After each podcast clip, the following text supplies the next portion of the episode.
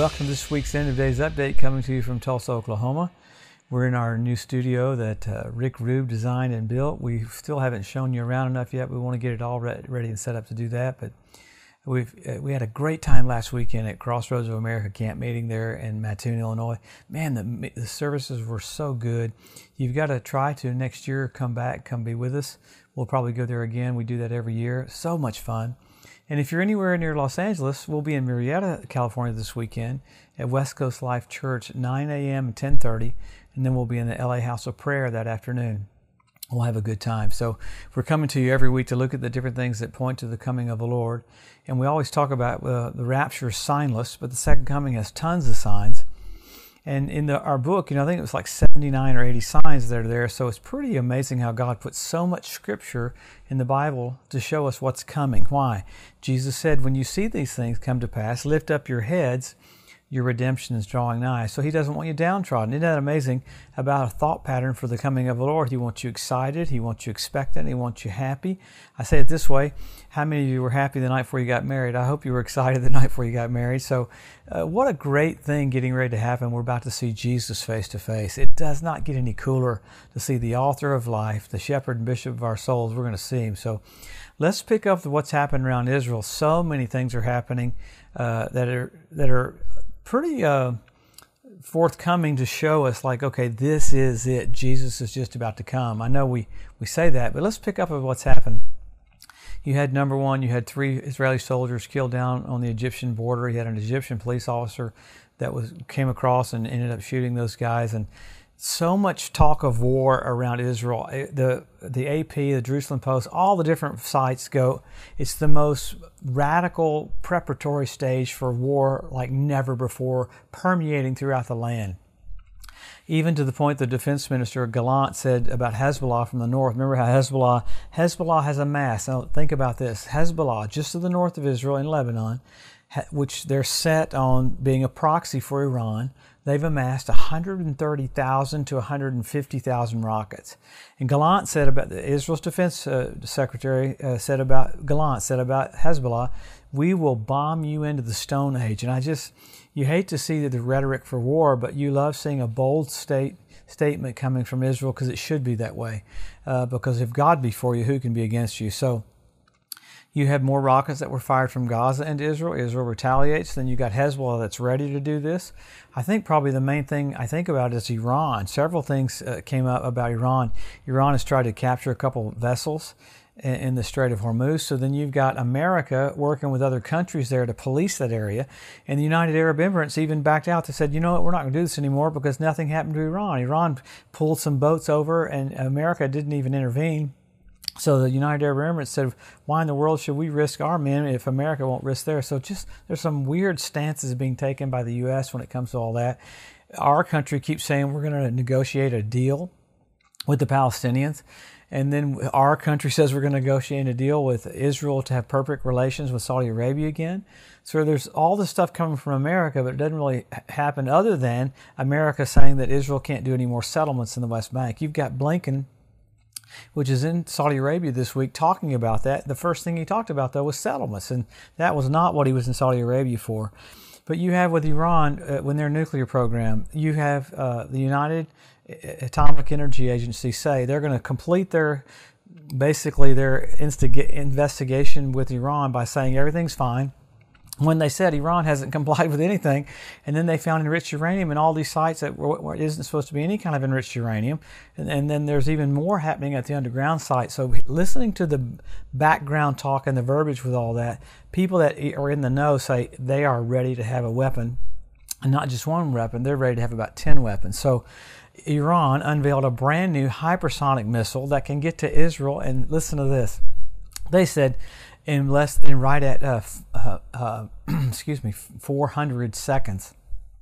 Divide that out in minutes. That's 6.6.666. So in 6.66 minutes, you have a missile that could hit Israel. So listen, Israel, mm, Israel is not going to let that happen, and the reason why Israel is tout, Iran is touting that is because Israel came out and said, you know what, we'll uh, we're going to blow you up because they can't let it get to that place. Remember how Stuxnet had to come in on the scene and stop them before? You've got Russia doing weird things. You got that the dam was blown up in Kiev and the, all that flooding going on there. It looks like there's still plenty of water for the nuclear reactors there. But then Russia got a brand new Su 34 fighter plane. So uh, it's all being set up. Uh, America talked about China pushing things in the Taiwan Strait. So China saying, "Look, we're ready for war," and America is basically saying, "We know that we're almost at the point of war right now." So all these things point to what the Bible said you see just before the coming of the Lord. So the exciting thing about that is we're not to have any fear, but we're to have a readiness and not an escape theology, but a hustle theology. All this preaches to us that, man, if you can see the finish line, let's run even faster. So all of these things show us how close we are to the Ezekiel 38 war. So we go back to the scripture. Number one, Israel made a nation. Jerusalem won back. Jesus said the generation that sees those two events will not pass away till all fulfilled. So you have those main events. You got the language restored, the Hebrew language restored get the Ethiopian Jews brought back in one day. You've got the fertility of the land of Israel. You have the revival of the Roman Empire. Pretty amazing. You got foxes show up on the Temple Mount. You had fish show up in the Dead Sea. You had the Dead Sea turn blood red on the day, uh, day of Atonement, right where Sodom and Gomorrah was. So you have the ritual baths around the Temple Mount fill up with water. Pretty wild.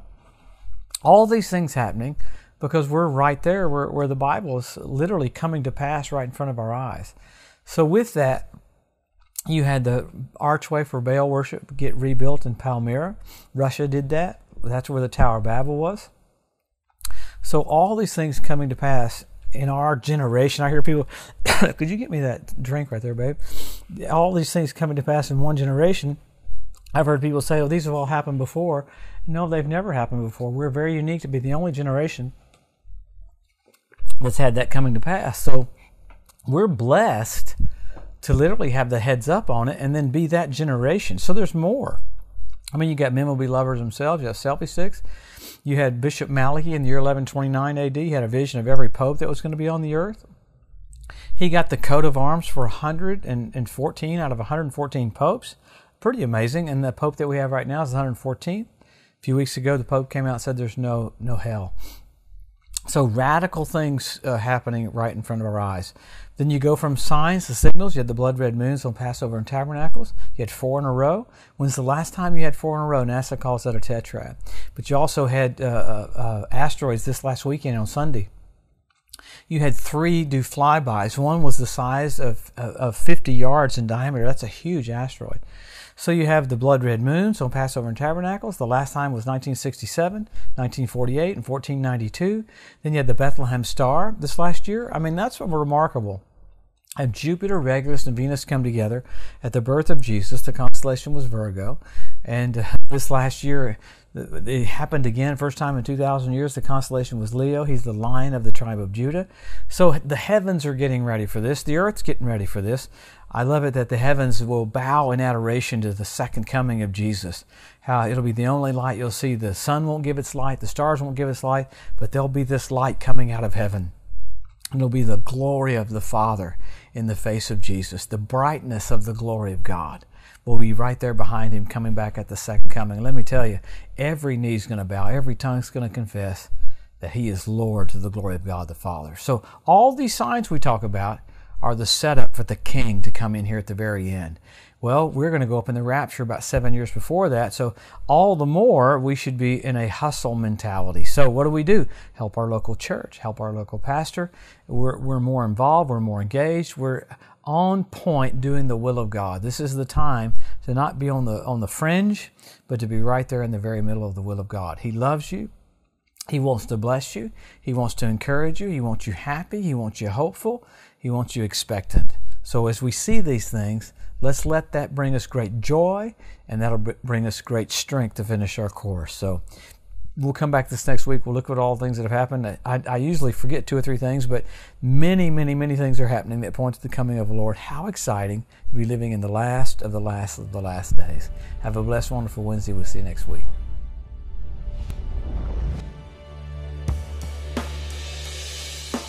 Thanks for joining us today at the End of Days Update.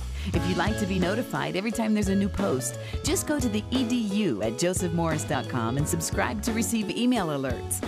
If these posts and updates have been a blessing to you, please consider making a one time donation to help get the message out or even becoming a monthly partner with Joseph Morris Ministries. Thanks again for tuning in to the EDU, and we'll see you next week.